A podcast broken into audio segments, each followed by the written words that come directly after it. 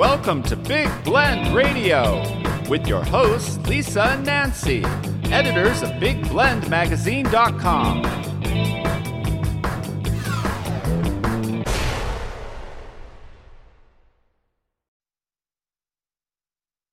Hey, everybody. Welcome to Big Blend Radio's Toast of the Arts and Parks show. We do this every first Friday uh, in partnership with the National Parks Arts Foundation. And we love the National Parks uh, Arts Foundation. We call them NPAF. They put together these amazing artist residencies in parks across the country, places like Hawaii Volcanoes National Park, Dry Tortugas, where you can stay on your own your own island, like really your own island for a month. I want my own create, island. Um, there's, I know there's places like Gettysburg, there's places uh, like Chaco Canyon, uh, Aztec ruins, um, and then there's also Fort Union up in northern uh, New Mexico, Fort Union National Monument, and that's what we're going to talk about today. We have photographer Jim Schlett back on the show. Jim has traveled all over the country doing national park artist residencies and other parks, not always a national park. And he's done a few with the National Parks Arts Foundation. And the first time he came on the show uh, was about his Gettysburg experience, and then telling us also about um, becoming a residency, like how to become a resident, not a residency, but becoming an artist in residence. Um, and then he also uh, was back on our reunion show last year. And he's back today to talk about his recent uh, adventures in Fort Union, what we all call Fort Windy. So, welcome back, Jim. How are you?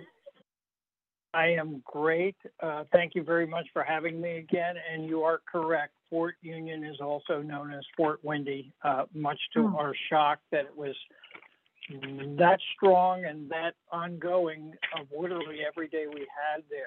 Uh, the Rangers were telling us this is probably the windiest year we've had in five or six years. Oh, oh wow. wow. We were there two years ago, I think, Nancy. We met mm-hmm. Lorenzo. Lorenzo's been on our show. He's a superintendent. Um, he's been, you know, on our show over the years. And we, we finally got to meet him, which was awesome. But like we got out of the car and it's like, you you can if the, the door is either going to open for you or close on you because of the wind. Yeah, yes. Hmm. for, for sure. My wife had that problem a couple times when the door just really whipped open. Yeah. Wow. Mm. What was it like for you? And I want everyone to know your website too. It's photomanva.zenfolio.com. And Jim is also on Facebook. Um, Instagram, follow him there because he posts so many amazing photos every day. I get excited. I'm like, there he is. He's at it again. Um, and I know you've done some adventures in New Mexico before, but you know, when we first connected with you, we were talking about uh, Gettysburg, and I know you've been to a lot of the battlefields in the East. And Nancy and I, mm-hmm. um, since we first talked to you, now experienced a lot of those battlefields mm-hmm. and places like Harper's Ferry, which I know you've been to as well and photographed. In fact, I know I I, I went places. I'm like Jim was here. We're standing in his footsteps. Um, but there's a difference to me in the battlefields and places, you know, military, uh, you know, national monuments like Fort Union, and the battlefields in the East. Don't you feel like it's like even some of the same wars were fought, but in a different way?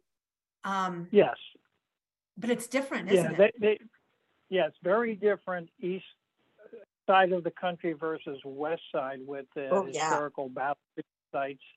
Um, in fact, the, the, more we talked to the Rangers about that fort, um, it was obvious there was just minor, relatively speaking, minor fighting uh, in the Civil War there. But what I, surprised me was how tied in that fort was with being a supply center to, I think Lorenzo told me, 46 other military installations in the Southwest. And it was wow. a huge stopover point for the Santa Fe Trail. And uh, I had gotten very interested in the Santa Fe Trail back in 2021 when I was in Capulin, uh, Volcano Park, which is on the north, about two hours north of Fort Union and part of the Santa Fe Trail ran through that area too. So to see this fort that became a huge supply center for the Santa Fe Trail people was just pretty amazing, especially when you walk around there early morning and late evening when the sun is setting. that you know I know it sounds crazy, but you can almost envision those huge mm-hmm. wagon trains rolling through there mm. to get supplies and and what activity must have been going on in the fort at that time. Mm-hmm.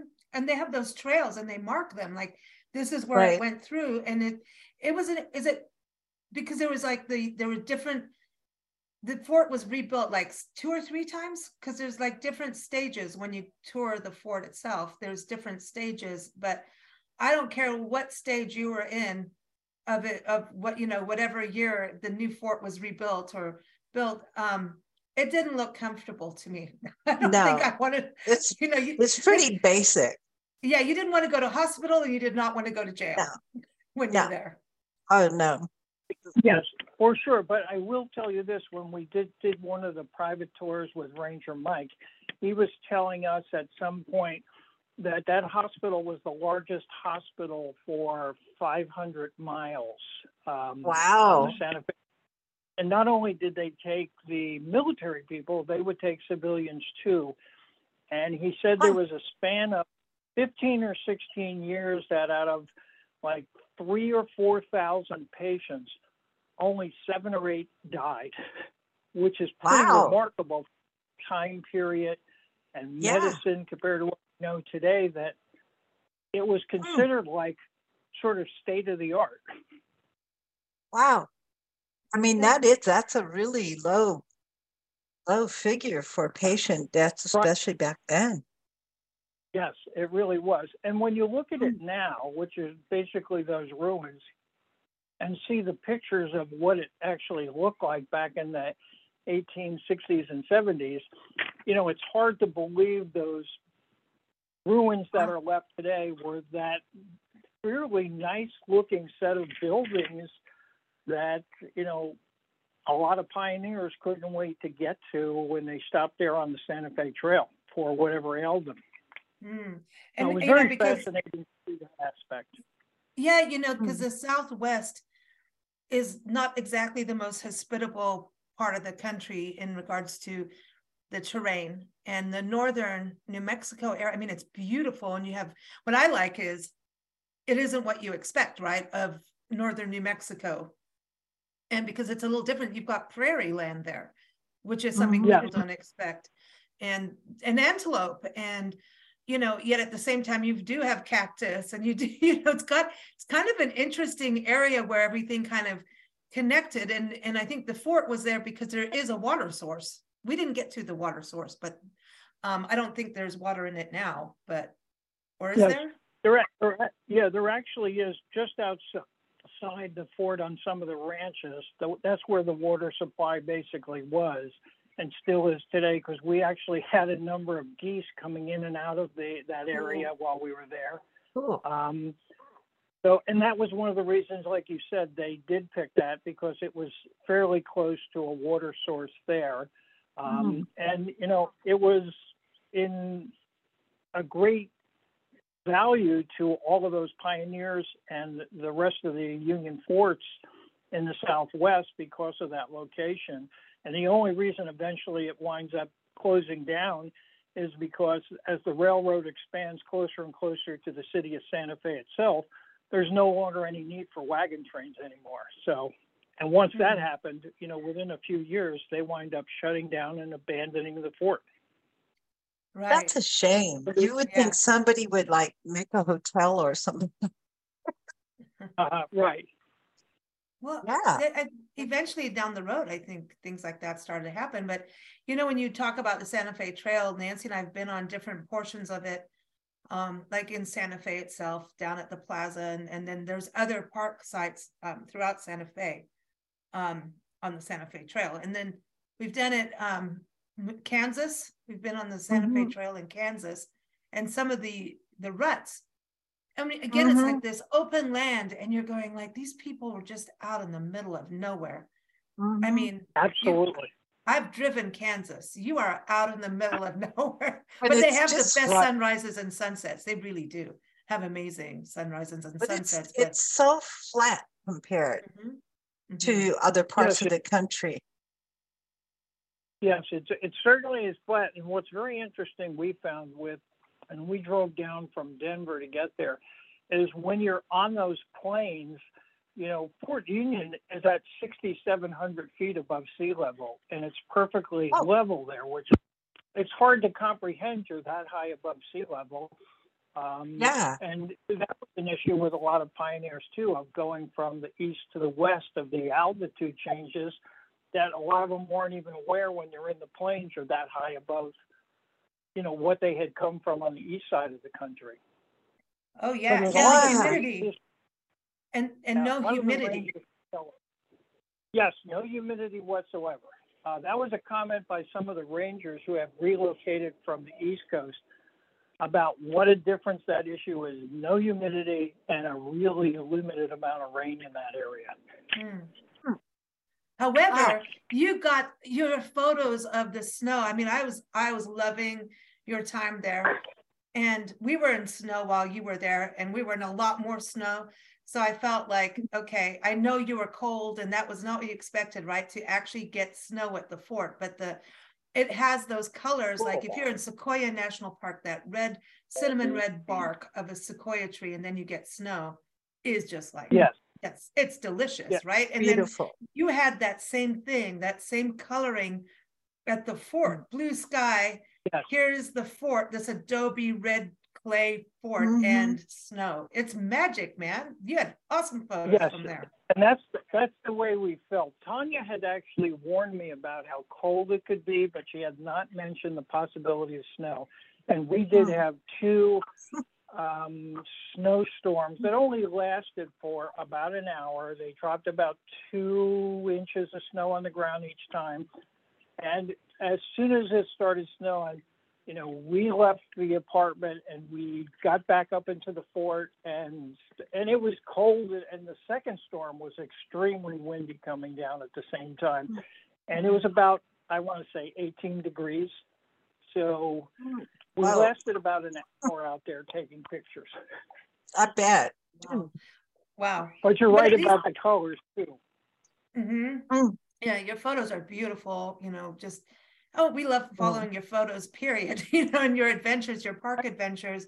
But I mean, to me, it's just you, New Mexico, and I know like you, you've done other parks in New Mexico, but like the colors change.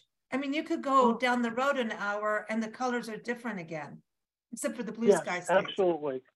That is one of the mm-hmm. things that is very, very attractive to me about New Mexico is that the colors, like mm. you say, of of not only the landscapes but the adobe buildings and if you get mm-hmm. the right blue skies with the you know the really brilliant ansel adams clouds i mean i could spend you know months out there doing that stuff yeah it, it oh. for sure because it's just so amazingly different every time you look at it i mean even as the sun goes down if you watch the same place for a whole day which I mean, who yeah. has time to do that? But if you watch the same place a whole day, it's amazing how much it changes. Mm. Right. And I think some of the rangers were surprised how many times we walked that fort early morning. And because most mornings I was up at, you know, 45 minutes before sunrise. I'd get up there mm. to the fort itself, 30 minutes before yeah. sunrise, walk the entire fort, stick around mm. for an hour, we do some other stuff during the day, and we repeat the same things that evening of doing mm. the same walk around with the sunset to see the different effects of the light and the colors and the sky. And it, mm. every night was slight, and every morning and day was slightly different. And I can't say I regretted saying, "Boy, I wish I would have slept a couple extra hours that morning instead of taking pictures." Yeah, right. yeah. Well, I think, but I think this is the beauty of these artist residencies that NPAF does mm-hmm. because it's a full month. And so much can change depending on the, especially like on seasonally, right? And so you got to have yes. weather. Um, some people get to have lava and Hawaii Volcanoes yes. Park, it can happen, right? So you get right, to have right. all these different experiences, but be able to truly immerse yourself where others, it's like, you have a week you better do everything you possibly can and and i think sometimes when you become rushed like photography takes time it's even mm-hmm. if it's mm-hmm. digital you you don't just go click click click click click there's mm-hmm. more to right, it right and that that's yeah. one of the great things about it, like you said, is the four weeks rather than two, because not only do you have 30 days from beginning to end of the lighting changes, the sunrise time changes. Mm. We started to see all sort of signs of when we first got there, there was nothing on any of the trees. By the time we left, they were all starting to get their buds for the the greening and the leaves coming out. And mm. you know, it sort of put everything into perspective for us. I said, look how much that's changed already. And one of the rangers again was telling us it probably would have changed even more if we didn't have those two snow days and it got so cold. So mm. you're yeah. right about that perspective of the, the 30 days makes a big difference. Mm.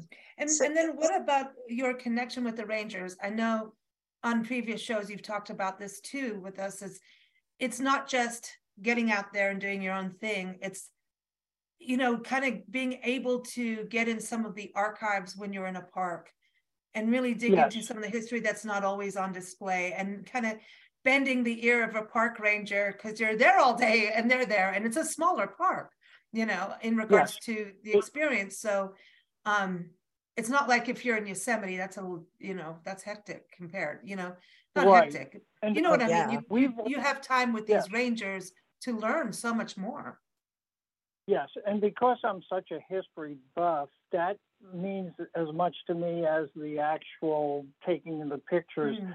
And in this case, mm. we met a fellow by the name of uh, Ranger Mike Weinstein, who's been there for about six years, who brought me down to their library, which I was surprised they had a mm. library. And for a small fort, uh, national monument, their library is so extensive about the fort, the Southwest, Indians, the Union troops, the Civil War, everything that took place there. And, and he, you know, let me borrow some books out, and I was reading them as we spent the whole time there.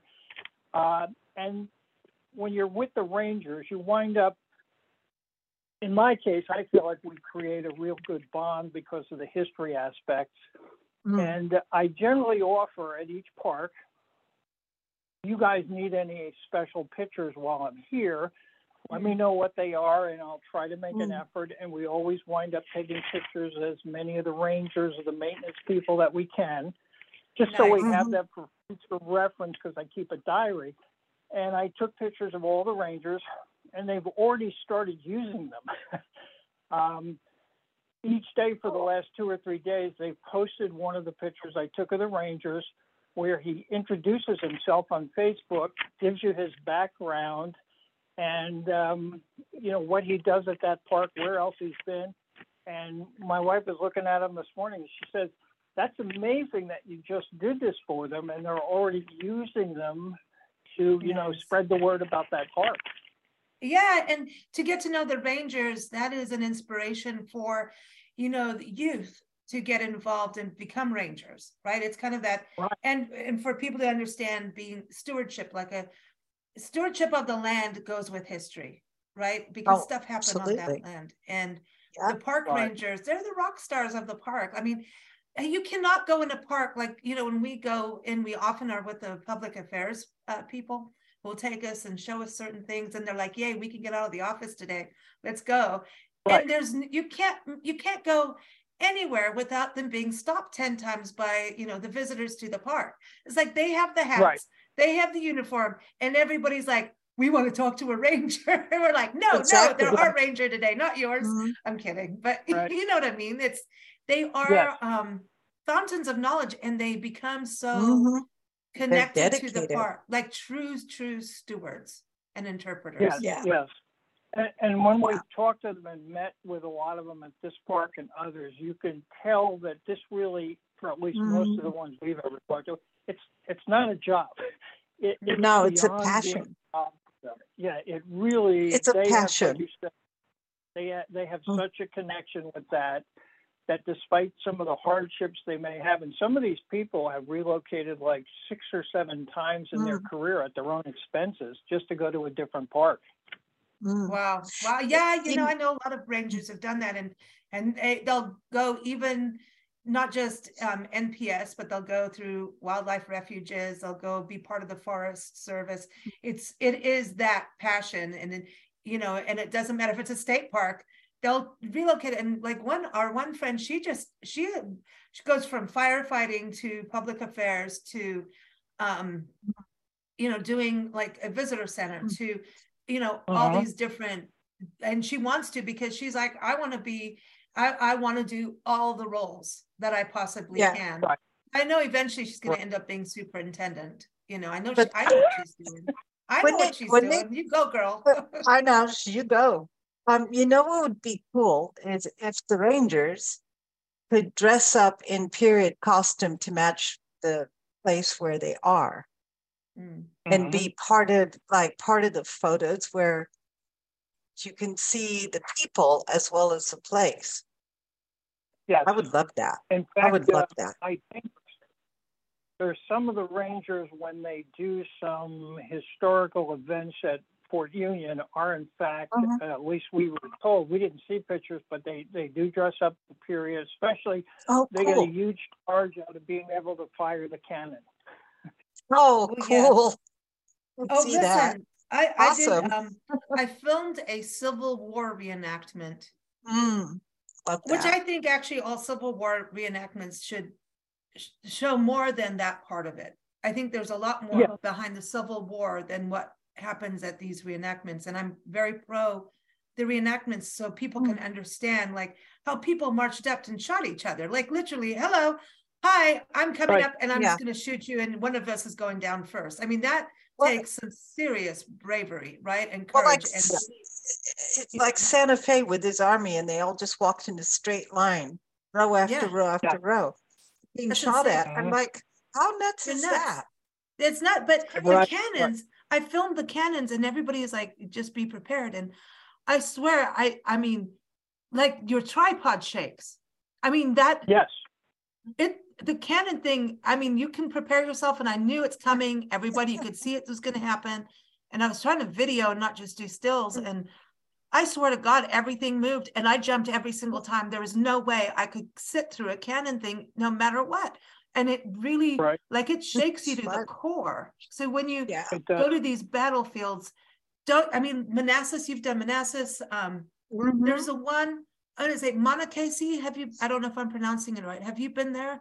Monocacy, yeah. Monocacy, in those big barns where in the farms, Monocacy. Mon- yeah. Monocacy. Yes. Yeah. We, yeah. We've been there a couple times. That's you know slightly south of Gettysburg, and mm-hmm. we visited that mm-hmm. on the way back and forth several times. Wow! And when you see those those, you know, when you think about at that that park, you know, and it's spread out because it's in all these farmlands, and it was different right. sites during the war, and the one just it just one area was heavy on slavery, which is something that I think I'd like to see more of in reenactments to for people to understand slavery a little bit more, um, because there's even slavery happening today um, in mm-hmm. different ways. But mm-hmm. when we were there, there was this farmhouse, and they're explaining mm. like the mother would hold the kids and take them down far down as possible the Civil War is being fought right on their right farmland, there. where you go out in the morning right. and feed your ducks and chickens and everything. Here yeah. they are blowing each other up with cannons. How do you, with that sound, and then the next morning you get out and there's dead bodies throughout your farm? Yeah.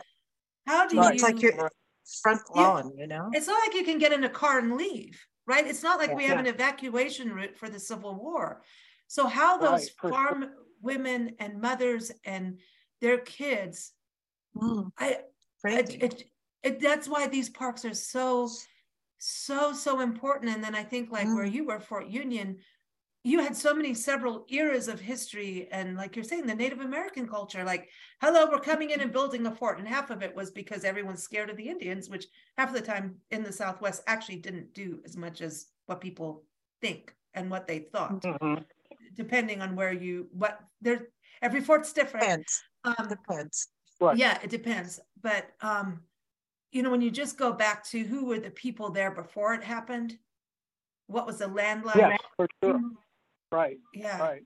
I mean, oh, basically, oh, the whole, all of the the Oregon Trail, the California Trail, and the, the mm. Santa Fe Trail. Basically, you know, we just sort of moved straight through all those Indian lands and didn't mm-hmm. give them a whole lot of consideration about, you know, it, it, you know, in a sense, they didn't view land the same way we do, but it was their land, their hunting grounds, their villages, right. and they just kind of mm-hmm. got swept away. Mm. Well, special special areas that were sacred to them, you know, just march over it. Yeah. Right. No, right right. don't know, don't care, you know, and it, it's it's really interesting what people do to each other, you know, yes. and for what reasons. It it is an interesting thing. That's what makes history so fascinating. You know, is what we have done to each other and continue to do. Right, and and that fort. I mean, there's so many various aspects of the history ties they have that you can mm. sort of really get a picture on what was going on in America in the Southwest at that time mm-hmm. to see all these stories get woven together and, you know, lead you to believe like where are we going in the future too? And it's a good thing they're mm-hmm. there to remind us of, you know, here's what really did happen at some of these sites. Mm. Yeah, and, and without modern conveniences, we kind of forget like you can go with your cell phone and take a photo you know or you can go with a camera and right. take a photo but back then somebody had to sit and draw it and paint right. it right you know so they hit you know it's but they did take come, photos they did take photos some, um, yeah and but depending on on the time frame but that's also uh-huh. something uh, where i mean it took so much longer with those yeah. old, yes. you know those box cameras and like mm-hmm. if you think about that, like they, I mean, is that something that was interesting to you at Fort Union? Did you get to see? Because when we were there, it was at the right in the middle of the pandemic, and right. you couldn't go in the visitor center. And I think they were renovating the visitor center too, and creating a new. Yes, they they were. One. And it just mm-hmm. it just reopened, and it is uh, just a beautiful, brand new interior visitor center that covers literally cool. almost every aspect that we've just talked about, from the American cool. Indians to people on the, you know, the Santa Fe Trail. Uh, one of the interesting things we were talking about modern convenience is, you know, we mm. can drive in a car for eight or nine hours and do six, seven hundred miles. They said yeah. the wagon train on a day would make about eight to ten miles a day on a good oh. day. wow! Can you imagine? Start walking, yeah. Well, didn't no, yeah. weren't there also buffalo soldiers there, or am I thinking of a different park? I recall no, something. you are. There were yes, they Buffalo soldiers were there too, um, and they have a small display uh, in inside the museum now about the Buffalo mm. soldiers as well. Mm. So they, they really cover a lot, and they're very proud of how good that visitor center and the and the interior now looks with their renovations. Um, cool. And they've really picked up speed, I think, after all the slowdown of the pandemic. Mm, mm. That's exciting. Well, they're in a good area. They're near Las Vegas, New Mexico, mm. which um, architecturally is a fascinating, fascinating place. And so I think um, for history lovers, this is an area uh, to go go to the plaza in Las Vegas and go uh, go to the park and connect it all because it's kind of like it's almost like it's like the pioneers and settlers after the after the fort mm-hmm. went to mm-hmm. Las Vegas in a way you know? That's right. In fact we did spend a, a, a, good amount of time in las vegas to pick up our supplies. We got to meet some local people. I wound up going into one of the art galleries and then eventually giving an art talk uh, towards the end of the program about what the artist in resident program is. And we met the president of the art league and his name is richard lindenberg who worked for the department of forestry the irs mm and the there's another national agency he worked for as a speechwriter. And what he told us was an incredible story that as a very young boy, he was at the opening day ceremonies for Fort Union in the 1950s. Oh, wow. That's yeah, it was really incredible. Yeah, to to realize that he was actually he goes. Now I don't remember the speeches, but I remember a lot of other stuff that went on that day at the fort, and nobody at the fort knew who he was. And they said perhaps we should get together with him and do an interview and put it on our website. Yeah, exactly. Yeah, you know, get that get those in person stories while you can. I mean, that's kind of how right well, now it's like it's the race to hmm. get all the stories of World War II. You know like, but interesting right. last name. Mm-hmm. Interesting last name. You know, it's like if you followed his family history. I wonder if he's related to the Lindenbergs. Yeah. Exactly. Mm-hmm. Interesting. It's not spelled that. It's not spelled that way. He's actually his father was a professor at New Mexico uh, University in Las Vegas. Uh, he okay. moved around the country several times with the federal agencies, and he you know, the, time we talked to him at the art gallery, he had some fascinating stories that uh, I told him, you know, you ought to write a book about some of these things. Mm. Yeah, I bet. I mm. bet. Well, yeah, you know, um, re- interviewing retired rangers. I don't care yeah. what back what park service it is or forest service. They're fascinating. I mean, they can tell you. Mm-hmm. You know, we we did um, an interview with a husband wife couple who are both rangers, and he was a superintendent Yosemite lava beds, um, all kinds of park, like major parks. And um, we got to some of the parks he, he want. He was like, "You have to go to these remote ones. You must go." You know, mm-hmm. and um, he told stories about like just not having the funding and how they would make their own park signs because they mm-hmm. nobody mm-hmm. was there was no parks there was at that point we still didn't have as many of the friends groups maybe i think npca the national parks conservation association is I think the very first um, nonprofit in this country, if I'm not mistaken, actually, uh-huh. actual nonprofit uh, protecting our parks for sure. And because um, they were part of the Park Service, and then Stephen Mather said, "Okay, we need people to now watch over what the government does with our parks." And so that right. that's how that happens. So that the funding yeah. happens, et cetera. And and I'm not getting political about any of it. I'm just saying we got to you know protect our parks and that's why you go and that's part of this you know the beauty of the residency and what you're doing with photography i think is so important oh, yeah. because not everybody in the world gets to go. And yeah. Right. and i think you transfer over these feelings. So when you're photographing i mean you've got so many photos that give you the sense of feel of the terrain soft but rugged uh-huh. and hard and windy and i don't know photographing the wind in the wind is not the easiest thing. It's just no. it's hell. It's hell. And um, it it's like it's it's it's hard you know what i mean? Um yes. And in fact there was a lot of days because the wind i mean they had told us some of the winds while we were there were up to 55 60 miles an hour that Whoa. you were right about the tripod too that the, the tripod you know, my tripods that I have to carry on a plane are not the big heavy duty box camera tripods. So I could almost feel that tripod was mm. shifting and moving at the same time. So often it was just as easy for me to hand hold the camera than mm-hmm. it was to use the tripod. Yeah. And you're right. Mm. Some of the elements I've had people tell me, well, I certainly wouldn't get up at 5:30 in the morning to go photograph the possibility of a sunrise. And I said, you're missing out on a lot of good sunrises if you don't do that. That's like, oh, I, I, can't, I, I don't understand I that. Uh-uh. I don't Especially no. when you have this amazing opportunity to be there, mm-hmm. and the wind is normally quite calmer at that point.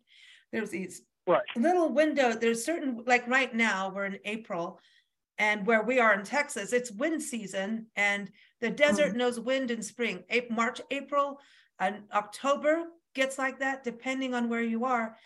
And we all know it's the wind time, but there's these breaks, and you know as soon as the wind is going to slow down, and it's normally that that moment of dawn. And when you're out there, that's when you hear everything come to life. At sunrise is it's like the world mm-hmm. is waking up and you can stand out there and even in, in a desolate area that you're in there's birds. Amazing. There's um, you have mm-hmm. a lot of bird life there actually. You have antelope yes. and elk, right? We so did. did.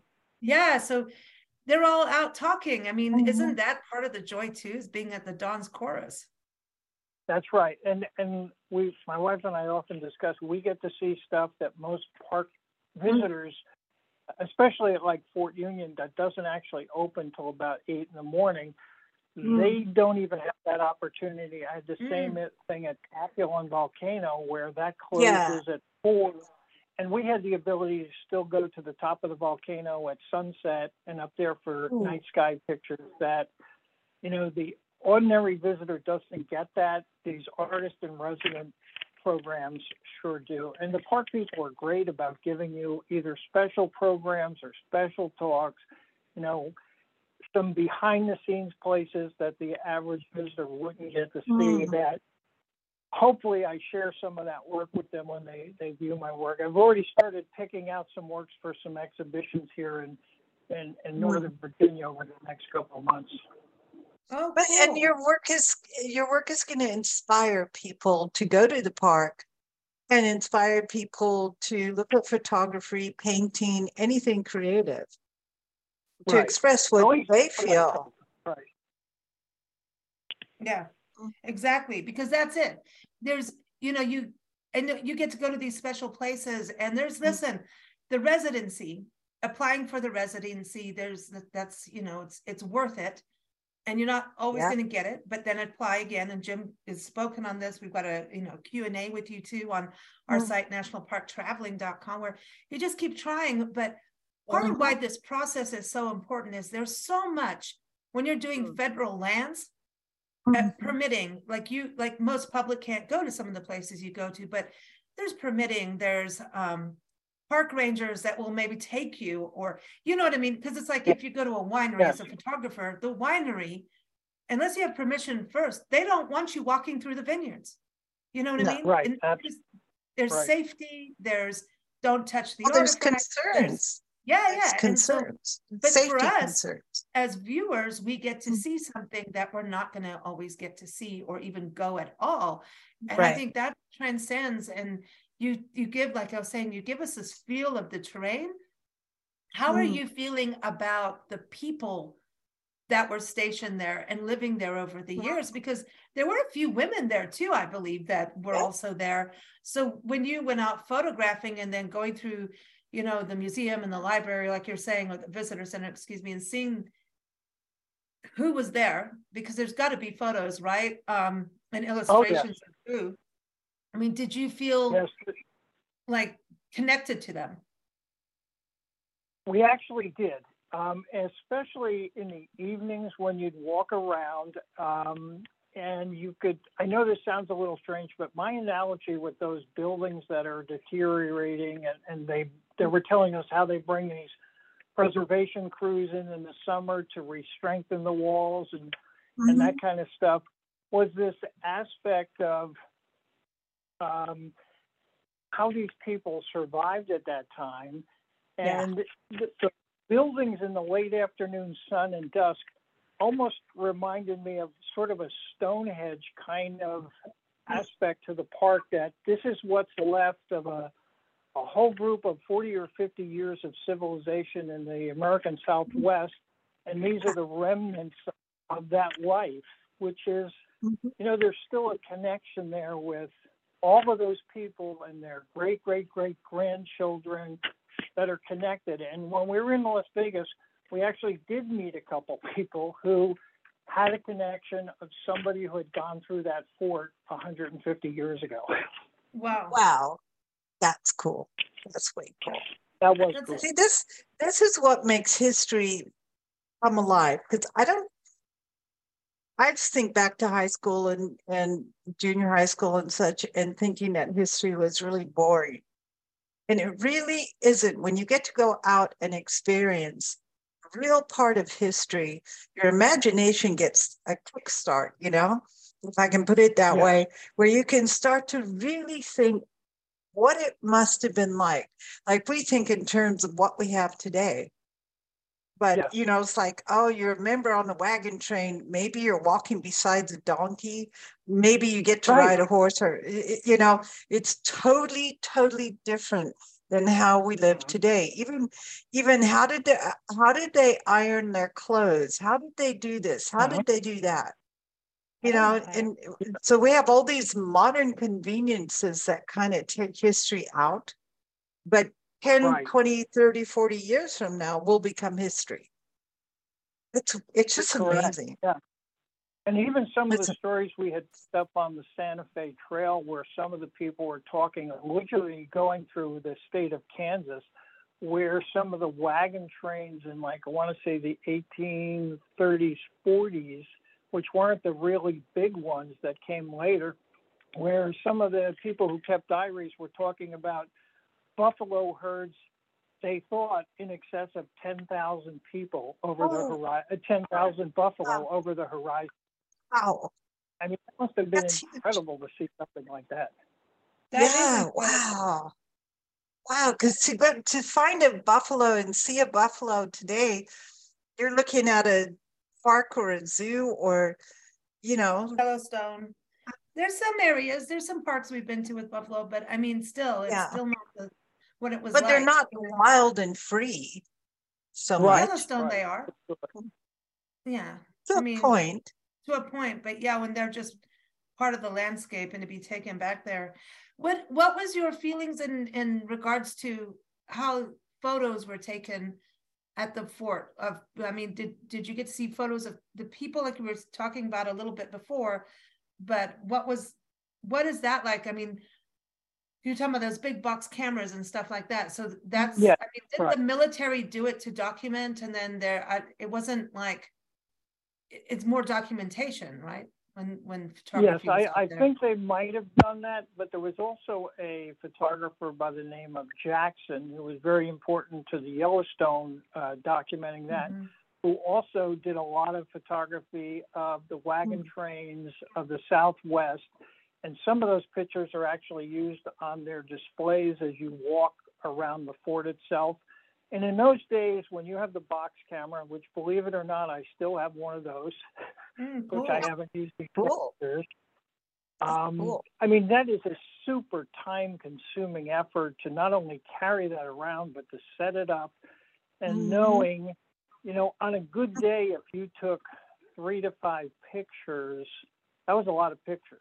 And you hope mm-hmm. that everybody was where you wanted them and you would have to tell people not to walk around for like 30 seconds because of how long exposures were back then.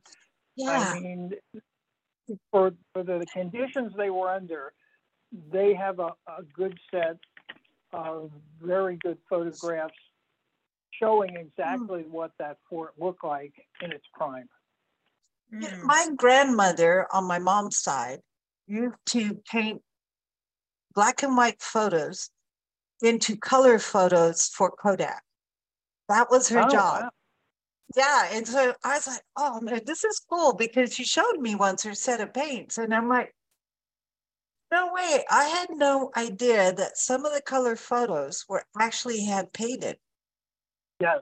Eh, right, I, right. I, yeah. It's amazing, you know, when you think about it that you know now we're used to oh you know get your camera out or your cell phone and there's your color photo but way back right. then yeah they, they, were hand painted you had your black sure. and white photo it's amazing i find it amazing yeah. i really do in fact in a lot of high school graduation photos from the 1950s that's how the final photographs were presented to people who bought the packages. Those were hand painted or hand colored wow. photographs, black and white. You know, as late as 1950s.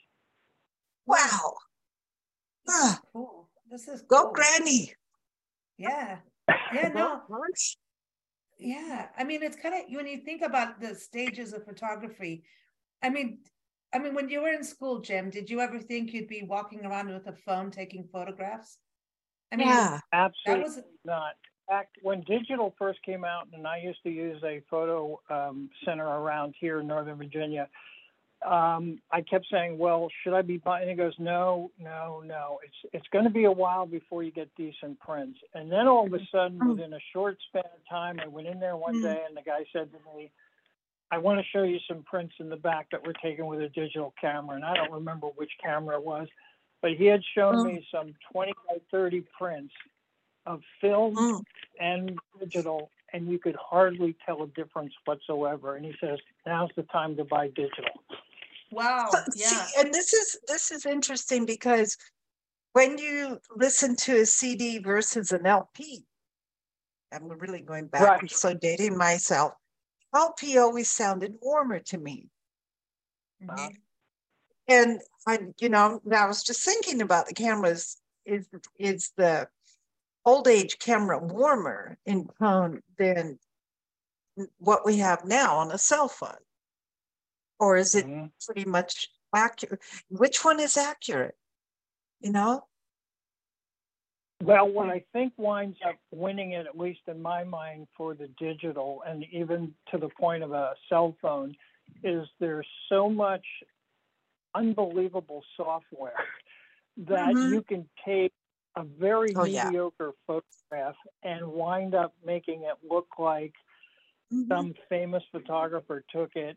And yeah. you, you may not have had a lot to do with the final result other than running it through the software, but that's created this whole other explosion of people now mm-hmm. who do take a lot of photographs and fix them up in, in the software packages so that you can replicate, yeah. I think, uh, anything you could put on film, you could make it mm. look the same exact way with a digital camera.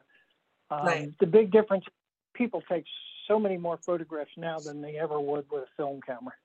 Right. Oh, right. for sure. But but sure. you know the other thing too is, you know, it's still how many photos do you want to take of the same. You know, it's like you still because otherwise your time is just sift and sift and sift through photos. And. I know because I'm still terrible about that. Like, because I always I get mm-hmm. paranoid. I'm like, you never know if, if you can't come back. And you know, you always think, mm-hmm. oh, we'll always could be able to circle back around. You know what? Things change. Right pandemics mm-hmm. happen or um, natural disasters, right? How many photos do I have of places that got nailed by fire or hurricanes? Mm-hmm. You know, there's all kinds of reasons why to take it when you can.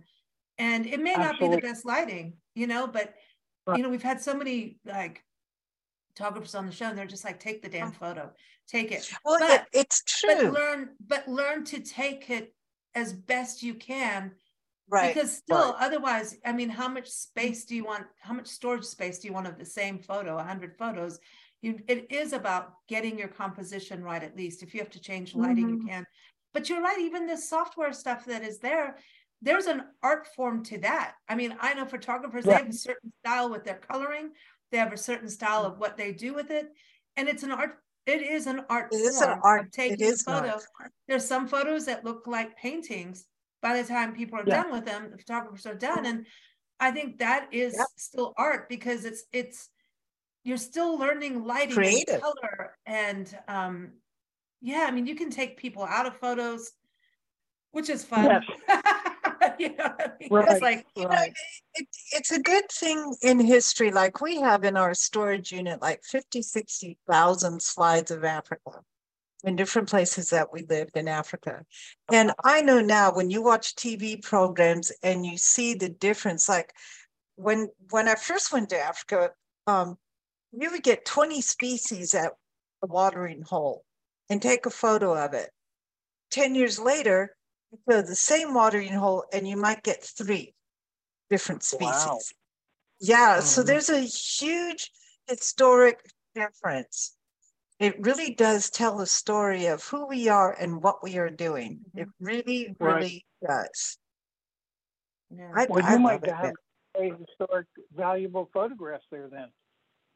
Yeah, I mean, she's got photos have, of Mount Kilimanjaro with actual snow on it. You know. Yeah. Um, what it's now is is, I mean, it still gets mm. snow, but it's it climate. Not like it used to. Not it, like it used different. to. Yeah. In fact, you could see you can see rainbows off the snow depending on what time of day you were photographing. Wow. They were, yeah, no, that, oh man, I want to go to our storage unit.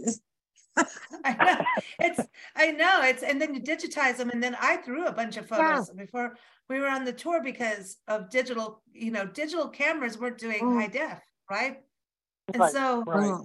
then you, if you look at old photos now there's things you can do then there weren't. And I was like, well, that's a waste. It's out. And now I'm mm-hmm. like, I really wish I kept some because I had some really good photos of certain places and parks right, and stuff. Right. And I'm like, that was really dumb, like to just toss them. Like that was dumb. And so I think we always have to kind of realize that there's always going to be something new on the horizon. So don't throw it away. Oh yeah, don't throw it away. Right. Actually, I was a high school yearbook uh, and newspaper photographer, and believe it or not, I still have original black and white negative films from oh. my high school that I still have in storage. Wow! wow and you know that cool. value, that value in history for people, you know, doing family wow. history now and stuff like that. That is, that is mm-hmm. valuable. You know. Yeah. Right. I have, friends, I have friends who have actually found through connecting on like ancestry.com and stuff like that, somebody had purchased a, a, an antique frame and it had a photo inside it in an antique store kind of thing or you know flea market uh-huh. antique thing and she and it turned out to be her grandfather or great grandfather in this photo that's crazy that's and crazy. they oh, connected through ancestry.com and she's like i finally have a photo and she didn't know that side of her family and it matched right. up. Their names were on the back because back in the day, you know, things were written in the Bible, mm-hmm. written on the back of photos. And yeah. so she was able to have this piece of history and do a whole other section of family history because of this one photo that somebody mm-hmm. says, Hey, I saw this posted here. I mm-hmm. think I have a photo of your, your great grandfather. I mean, that's insane. That's, that's crazy. That, that's why I say right. those kind of the value is, mm-hmm. and I think what you did at Fort Union and, and your other battlefields and historic sites, there is there's something about connecting with your family. I mean, I think there's a weird genetic thing we have in us as human beings that we know other family members have been there just because Nancy and I end up going places, have a strong pull to go somewhere, thinking it's the park, the nature, and then we'll find out our family has been there. Like it's weird. Yeah. It's happened it's all over. Really odd. Very yeah, odd, even but, from from California to Pennsylvania. Yeah, I mean it's weird, and it just keeps and, happening. But it's if you look at birds migrate to specific places, like an Oriole family will keep coming to the same mm-hmm. house year after year after yeah. year, and even if climate change happens, they it'll maybe alter a little bit in timing, right? So I feel uh-huh. like we have this as human beings, and as we start to really get into our history you know, going to a place like Fort Union, if you had mm-hmm. somebody who served in Fort Union, you want to go there. I mean, what if it, that cannon was the one that your great great great grandfather shot off or something? Right. And you can actually right. touch that cannon or see it and be mm-hmm. really get a there's nothing connection. Like, that, like it's a connection. connection. But to mm-hmm. even if it's the photos that you're doing, they can have a sense of that family because a lot of people go through forts are like mini cities I mean, yeah, that's a, I, yeah. I wonder if they get a lot of hmm. people there for genealogy, you know? Um, that I don't know. I, they were just as we were leaving. This is their pickup of a lot more visitors, and they were bringing on three new rangers. So, um, and of course, it's mm. just a short distance off I-25. So, um, I think they have a much stronger season in, in the middle of the summer. Uh, plus, they bring mm-hmm. the preservation people back in to do a lot of the fixing up of the buildings and restructuring the, the walls and everything. So they were really getting pumped up about the, the upcoming season for them. Mm. That's cool. Well, they're near Santa Fe too. And in the summer, like May, June, is where, um, you know, a lot of Europeans come over and do those kind of park circuits. I mean, you, I know you belong yeah. to all those park Facebook groups like I do, and you know, and you see these groups, and people are like, "I'm going from here. Is it worth it?" I'm always, "Yes, yes. I don't right. care what it is. Yeah. Yes, do right. it." You know, you see people like, "Oh, is this park worth it?" It's like, yes, and it's about changing your mind too. You know. Yeah, it's about growing and learning. Yeah and and that's how we wind up also finding out about different parks, different places. There was another mm. place just a short distance from Fort Union that one of the artists had told us at the artist talk that night. And she said, Well, this is called, and I, I have the name wrong, Rio del something. And it was about 14 miles away, and it was run by the Bureau of Fish and Wildlife. Mm. And they had set up on this area, uh, they had reinstituted a buffalo herd. Wow! And people at the park hadn't heard of it yet. So when wow. you make oh those connections, yeah, when you make the connections, it really opens up a whole other avenue of things you can go see and do. Mm, I love awesome. this. I love that you get these opportunities to dig in. You know, and I think that's yes. what the residencies are about is to dig in and and and I want to tell people, you know, the National Parks Arts Foundation, you could be a dancer, a poet, a filmmaker, a crochet, you know, artist, you know, textiles, pottery. I mean, it doesn't and digital art. There's so mm-hmm. many um new modes, Facets, singers, songwriters. Yeah. I mean, these residencies are open to artists of all mediums and genres and and sensibilities, and um, it's really worth doing. How many residents have you done? Because I know you've done to, with others too. How many have you done now, Jim? Do you think? At the national parks, that was my 11th. Wow! Wow! Wow! So where's next? Do you have a next one, or are you hanging out in your in your area? Um, for the time being, we're hanging out. Uh, I think I have about three other outstanding applications that haven't been responded to for 2023. And I'm sort of picking out one or two uh, that I'd really like to go do in 2024. My goal is to do average one per year until I'm 100. Oh, cool. Well, right on. I dig it. I dig awesome. it. Awesome.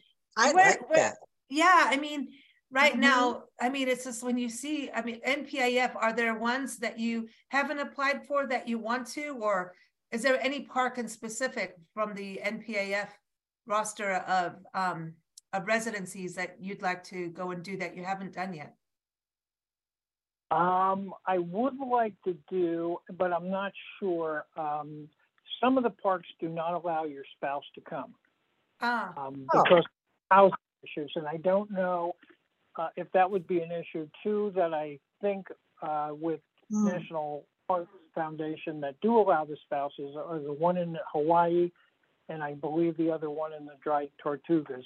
Those would be mm. two near the top of the list. Yeah, and they do mm. allow spouses both of, for both of those residencies. Yeah, that's and I think that is unique. And I think it's smart, you know, because you know your partner is a partner in helping right. so that it, there's mm. a help with that and and an experience and a creative connection well, and Dry because you have to have someone with you you can't go solo because it's double so it's double the pair of eyes it's double yeah. the feeling it's double the sensibilities it's double everything you get two two times yeah, like some for people your want to be completely alone though some artists are like, leave me alone. I'm going, I'm going in. Yeah. But like Dry Tortugas, I know for a fact you have to have a second person just because you are on, you're off grid on a remote island, Loggerhead Key, on, on the middle of the ocean. I think that is so cool. And then Hawaii volcanoes. I mean, we call it the art house, the art B and B. Mm. The house is like they've got a recording studio, dance floor. Uh, I mean, it's it's awesome. I want to go. Um, Me too. And, and, and the people that have gone just keep coming back and going, it's so cool to see change of lava as these, you know, mm-hmm. volcanoes erupt. And you always think about volcano eruptions as being ancient history. You know, there's just that feeling. Mm, right. When you're a kid, they're like, this volcano happened. And, you know, and yet it's happening now. And you can right. go be part of that. It's amazing. Like, yeah. Lisa, where were we? Were there? It's all lava and then there's a daisy growing out of the lava. Yeah, no, we've done a lot of lava places. Um, meteor, meteor, um, not meteor crater. We've done meteor crater, and that's weird. Um, but the lot we've done like Flagstaff area has a lot of volcanic kind of stuff, but um, Oregon, there's Newberry National Monument, and it's a volcano, and you can see all the lava, the uh, basalt or basalt, however you want to say it, and there's trees and flowers growing out of it. And then you go down the road and it's part of the National Forest Service. And there's the obsidian fields. And I'm not kidding. And I climbed up to the top of this hill to look down, and there's this beautiful crystal blue lake. It started snowing on us. And the hills have these big black bumps, like the hill going down to the lake. And it's huge pieces of obsidian. And you're walking uh-huh. through this field of, I mean, boulders. It looks like giant pieces of shiny licorice. I wanted, I got hungry. And I mean, just hiking through there, I'm like, I found Candyland, you know, it, it was just, how did this, I mean, this is amazing. and the elements were so rough and it's high desert Oregon, you know. And then and then there's one out in Mojave, uh, Mojave Trails National Monument, just outside, like it's right off Route 66 by uh, in the town of Amboy, which is a gas station and a motel and a burger place. Um, very historic and cool to go to. Um, so it's north of uh, Joshua Tree National Park. So a lot of people do this. It's Amboy Crater, and it. I mean, it's just we went in spring. Like we were there this time of year, in um, during the pandemic when everything got shut down. In fact, we we got turned around at Joshua Tree, and we were filming tent caterpillars eating their way out of their cocoons. And so we wanted to oh, go wow. back and see what was going on. Like it's oh, they're creepy, man. That's a sci-fi thing right there. Um, and so then we got turned away because we wanted to do like a daily, you know, what happened with the caterpillars and and you i mean i was filming them with their mandibles like gung gung gung they were just chewing their way out man just like packets of caterpillars everywhere and it was it is like a sci-fi movie but anyway they turned everyone down because everybody were no one was allowed to go anywhere you know we were all shut in and so we went we went to amboy crater again which is now part of mojave trails and there's these huge chunks of lava and wildflowers and verbena growing between the chunks of lava and, and daisies, like Nancy was saying, you know, marigold, uh, marigold, desert marigolds. And I'm like, it's wild. And I just, I, I just, you go to these places and nature astounds you and knowing that people lived among this, you know, in these right. rough right. places just blows my mind, you know? Okay. Hmm it, it really is amazing to to ponder what people went through to get to these places years and years ago when they're first exploring and and you know, all of America and North America. Just yeah. just amazing. It, it, it truly it truly truly is and um, I, I love that you keep doing parks hopefully we'll get to meet you in person when we're going to be back east we're on our way um, from lubbock we start heading east and then north up a little bit. We're going to go to Maryland, so that's kind of close, isn't it? I think it is. Yeah, that's um, very, close. Yep, we'll be well. I don't. We're still. We're. I don't think DC will happen for us. We're still like, I don't know. Someone has to like drive us around because I don't know about that. All I know is we always get lost in Manassas, and we haven't been to the battlefield yet, but we get lost up there very easily. Um, okay, it's, well, it's, if you get lost you have my number, I think. You, you could yeah, I'm going to call Jim. We're, we're in the middle of a battlefield and I can't pronounce it. That's how it is. But, but um, yeah, no, I think it's, it's fantastic. And uh, best of luck on the next set of applications you've set out to send out to people. Um, any, I always want to go this with you because you've done so many of them. Um, any tips for people, artists and musicians, writers, you know, um, applying and looking to apply, maybe especially for their first time for residency, any tips to get them to um, to just go for it, man, do it. Yeah, I mean, yeah. you've got to convince yourself mentally that there's going to be a lot of applications in, in most cases and do the best you can. And then you just have to be very persistent and expect to, you know, reapply because once you've done it two, I say two or three times, most park applications are very similar. The the unique part is you've got to give five or six examples of your best work, and you've got to write out an explanation of why you specifically want to come to that park and why that park is so important for you to get one of the residents in. Mm-hmm. And once you kind of get that together, um, you know, you can apply for eight or 10 a year. And if you get one a year, you're doing really well. And mm. once you start it, it becomes somewhat addictive because, like you said, there's just so many unique opportunities when you get to the park between behind the scenes tours and the rangers giving information and the local communities in, interested in it. It's it's just sort of a priceless experience. I love it. I love it. I know that's why we can't stop. I mean, we're on the road full time playing parks, and um, it's. I mean, it just you. I, the world gets so big, you know, when you go, yet so small at the same time. When you when you start really getting into it, you know the right. It, it, it, it is just like wow this is far bigger than what i thought like this world is big and then yet it's so you get so connected so it feels small and, and then you start to realize how everything is connected like the civil war in the southwest people don't think about it and part even the civil war almost came part of it ending was because of um, the bascom affair that happened in a fort south of that and um, uh, fort uh, not fort churchill fort fort bowie uh, down in southern arizona and so this was uh-huh. a huge part of the effort. And people look at me like, no, the Civil War is only like the North and the South. I'm like, the Southwest played a right. role, make no mistake. Um, right. It's it's it's just different, you know. And um, those forts tell stories. Forts are fascinating. Yeah. They really they, do. They certainly are. Yeah. Yeah. Well, awesome, Jim. Thank you so much for joining us. Everyone, again, Jim's website is photo manva zenfolio.com. The National Parks Arts Foundation, go to their site, uh, nationalparksartsfoundation.org. And uh, it is a great place to go look at their different um, applications, their different uh, residencies if you're an artist. Uh, but I also work with people who um, are philanthrop, uh, philan- I can't say it, Nancy, philanthropy, philanthropic. Thank you um, is you know because they really do work on donations and partnerships and um, and then also if you're a destination a community um, who wants to be part of the program and maybe have a residency i would definitely check out the website because um, what like what jim has done his photos will go all around the world and That's that awesome. is something that promotes your region too so there's um, good tourism marketing in this too i'm just saying don't you think nancy uh, with well, that and and I just like anything that puts history forward mm-hmm. because it's such a difficult subject to teach and to be taught to. Mm-hmm. It, yeah. You know, but yet it's how humanity learns to better itself.